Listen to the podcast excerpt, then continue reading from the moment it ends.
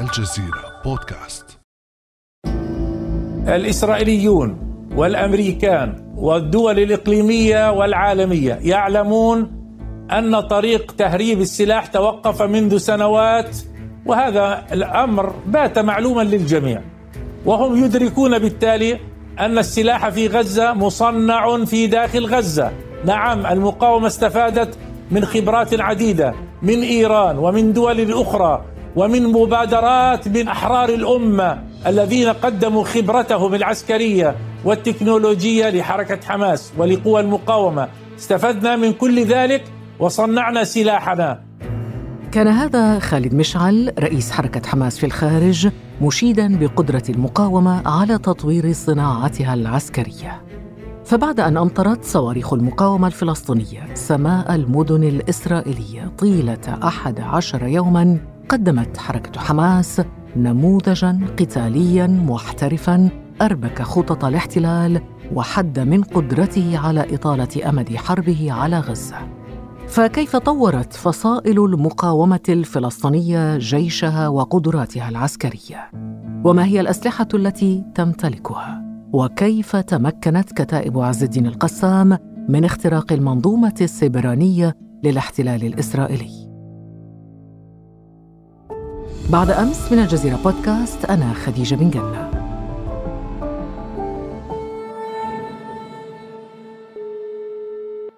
ويسعدني في هذه الحلقة أن أرحب بالدكتور عدنان أبو عامر أستاذ العلوم السياسية في جامعة الأمة في غزة. أهلا وسهلا بك دكتور عدنان. أهلا بك يا مرحبا يا مرحبا.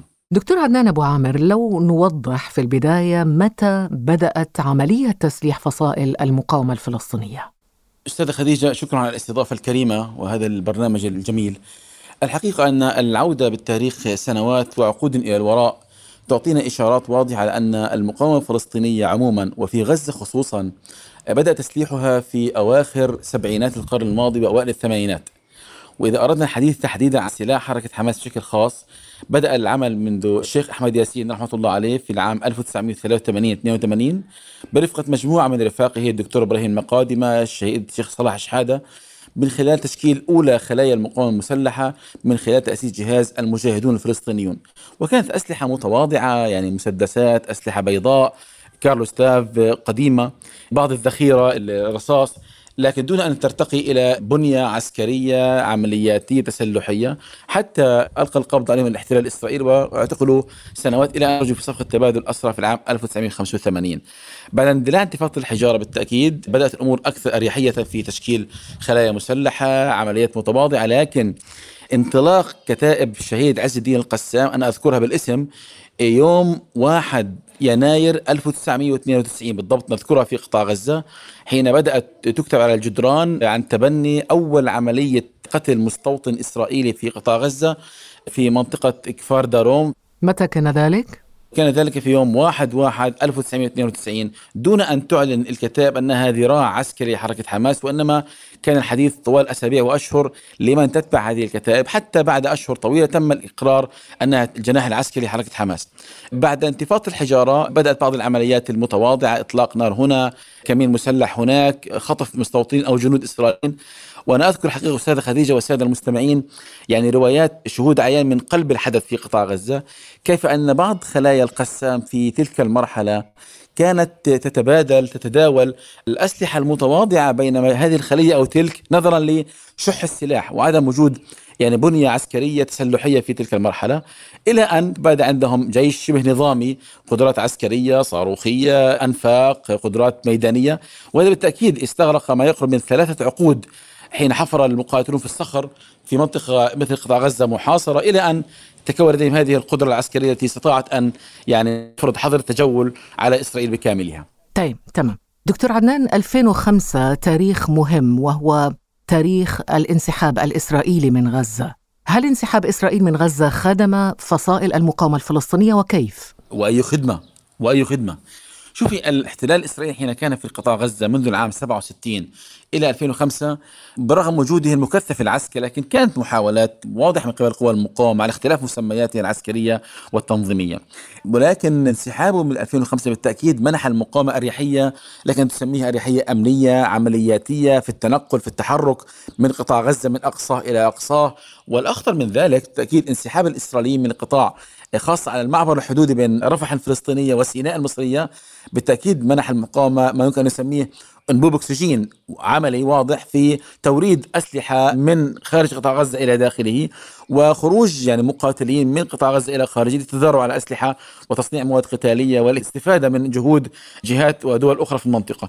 جهات ودول أخرى في المنطقة، دعنا نسمي الأشياء بمسمياتها، استفادت من من؟ من خدمها؟ من ساعدها؟ من مولها؟ من ساعدها على التدريب العسكري؟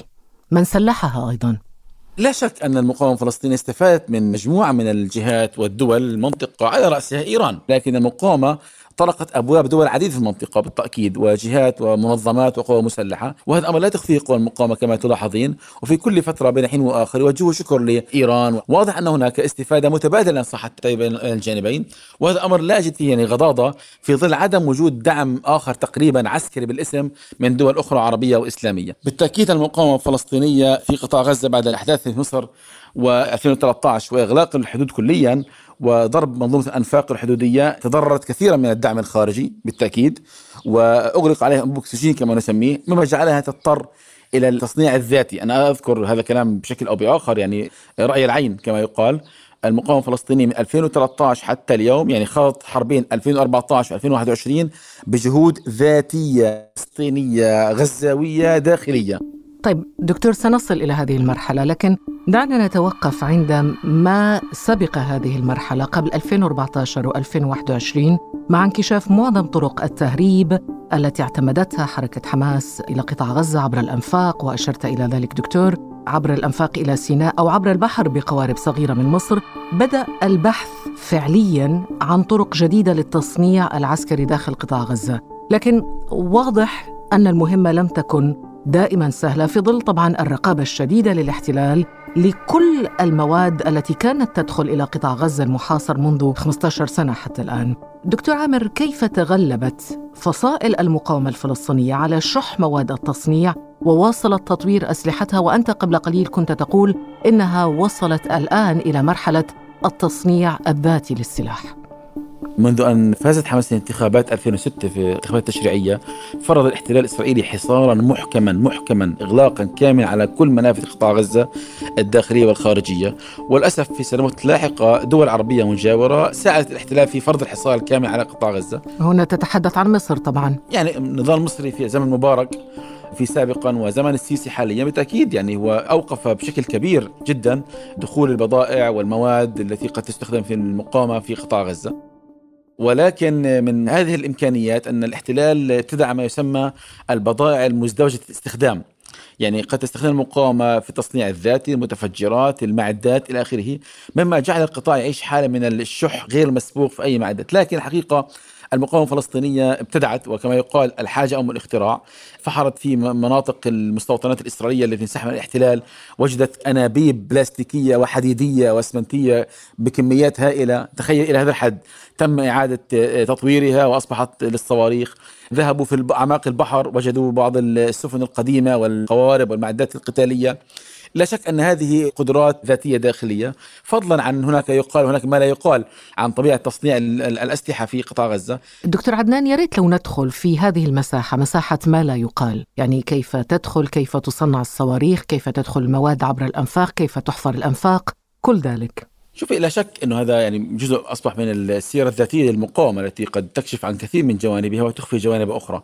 تطوير الصواريخ المقاومة وامكانياتها العسكرية بدأ بشكل أو بآخر كهيئة ممكن نسميها منظومة صناعات عسكرية للمقاومة في مرحلة ما بعد الانسحاب الإسرائيلي. ببدايات متواضعة امكانيات ذاتية داخلية ولا اخفيك القول أن هذا المشروع في بداياته يعني بعض قيادات المقاومة الفلسطينية السياسية والعسكرية كانت تتفاجأ من ذلك الطموح الذي رافق العسكريين الفلسطينيين في حينه وإمكانية أن يكون لديهم بالفعل ترسانة عسكرية خاصة في الصواريخ خاصة في الأنفاق الضفادع البشرية اللي البحرية منظومة السايبر الإنترنت منظومة الصواريخ. هي بالتأكيد كانت تصنع إما بإمكانيات ذاتية لمتفجرات عبر ال TNT أو متفجرات قد تكون بوسائل بدائية وبدائية جدا؟ ومرت بمراحل عديدة لا أخفيك أستاذة خديجة عشرات الشهداء الفلسطينيين قضوا وارتقوا في سبيل تطوير المنظومة العسكرية الفلسطينية سواء الصواريخ الأنفاق. استشهد عندنا في غزة شهيدين كبيرين. كان بصدد إعادة تفكيك صواريخ إسرائيلية سقطت في فلسطين في غزة ولم يتم انفجارها. وبالتالي مثل هذه المحاولات يعني كثير عشرات الشهداء سقطوا وارتقوا في هذه المرحلة. هناك نقطة أخرى متعلقة بمنظومة الأنفاق. المقاومة الفلسطينية غزة كما تعلم حضرتك منطقة ساحلية. يعني منبسطة جدا من أقصى الشمال بيت حانون إلى أقصى الجنوب في رفح. يمكن لجندي إسرائيلي بمنظار متطور أن يكشف كل قطاع غزة. وبالتالي ليس فيها لا هضاب ولا مرتفعات ولا وديان ولا شيء. هذا بالتأكيد يعطي الإسرائيليين واحتلال فرصة أن يجتاحوا قطاع غزة في أي وقت. الآن المقاومة اضطرت مضطرة أن تلجأ إلى تحت الأرض إلى إقامة شبكة أنفاق دفاعية وهجومية من خلالها تقاتل الجيش الإسرائيلي كما يقال في الظلام في منطقة ولم يعرفها من قبل. ولذلك تجربة الأنفاق بحد ذاتها كانت وسيلة قوية جدا لصد أي اجتياح إسرائيلي في قطاع غزة. ولذلك لاحظت معي آخر حرب مثلا 2021 حين اجتاح الإسرائيليون أو كادوا أن يجتاحوا قطاع غزة لكن في اللحظة الأخيرة خشوا وخافوا أن يكون مصيره إما قتلا أو اسرا أو أو إصابة.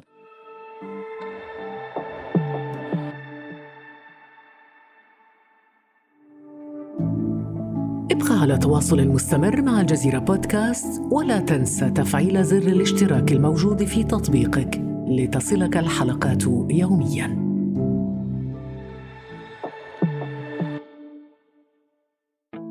نعم شاهدنا ذلك دكتور عدنان في تقرير مراسلي قناة الجزيرة من غزة ممرات طويلة وممتدة ومخازن أسلحة ومرابض لإطلاق الصواريخ. هي جزء من هذه المنظومة القتالية والعملياتية تحت الأرض كما تقول القسام.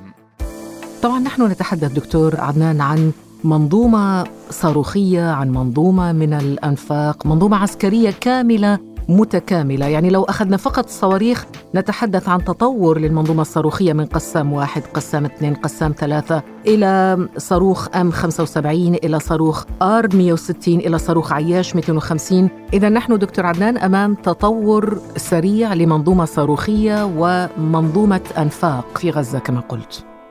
شوف أنا لازلت أذكر ذلك اليوم. الذي انطلق فيه أول صاروخ فلسطيني من قطاع غزة باتجاه مستوطنة سديروت في إسرائيل. جنوب فلسطين المحتلة أذكره باليوم هذا. أعتقد كان في أكتوبر سبتمبر 2001 عشرين عاما بالتمام والكمال يومها توقف الإسرائيلي ما الذي يحدث؟ ما هذا الصاروخ؟ ما هذه القذيفة؟ وخرجت التكهنات حتى في أوساط المقاومة الفلسطينية بعيد عن النطاق الضيق الخاص بصناع القرار، لكن لم يكن يتوقع أحد أن هذا الصاروخ هو صناعة فلسطينية محلية داخلية يستهدف مستوطنات إسرائيلية. مع مرور الوقت كان هذا اسمه قسام واحد، ثم عد سنة وسنتين قسام اثنين، قسام ثلاثة، ثم تطورت المنظومة الصاروخية الفلسطينية.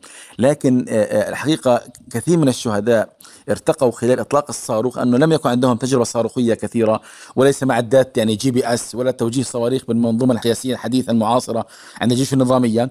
لكن يومها نذكر حينها الرئيس الفلسطيني محمود عباس حين وصفها بأنها صواريخ عبثية لأنه لا تصيب احدا ولا تؤذي أحدا. اليوم بعد أن وصلت هذه المنظومة إلى قدرات صاروخية قوية جدا تهدم مباني في قلب تل أبيب، تستهدف قواعد جوية للسلاح الجوي الإسرائيلي، تضرب تجمعات الجنود المستوطنين في شرق قطاع غزة وشماله، بالتأكيد مرت مراحل كثيرة جدا وكتائب القسام عندها وحدة خاص اسمها وحدة الوحدة الصاروخية قائمة على مسألة تجنيد المقاتلين تنظيم الإمكانيات القتالية جمع الإمكانيات المواد الخاصة بإنتاج الصواريخ والأهم ذلك أنه كيف يمكن أن نلجأ إلى تطوير هذه الصواريخ بحيث تكون أكثر دقة أبعد عمقا جغرافيا وأكثر ثقلا في المتفجرات. هذه المنظومة الثلاثية الدقة والعمق والثقل بالتأكيد قام عليها مجموعة من الشباب المقاتلين. طبعا السنوات الأخيرة لا أخفيك شهدت دخول مهندسين احترافيين على الخط وهذا بالتأكيد يعطيك دلالة أن القسام لم يعد فقط يعتمد على مقاتلين يعني ارتجاليين أو عفويين وإنما على كفاءات أكاديمية عسكرية. ولذا أن نذكر مثلا شهداء كبار أبرزهم البروفيسور الشهيد جمال الزبدة في الحرب الأخيرة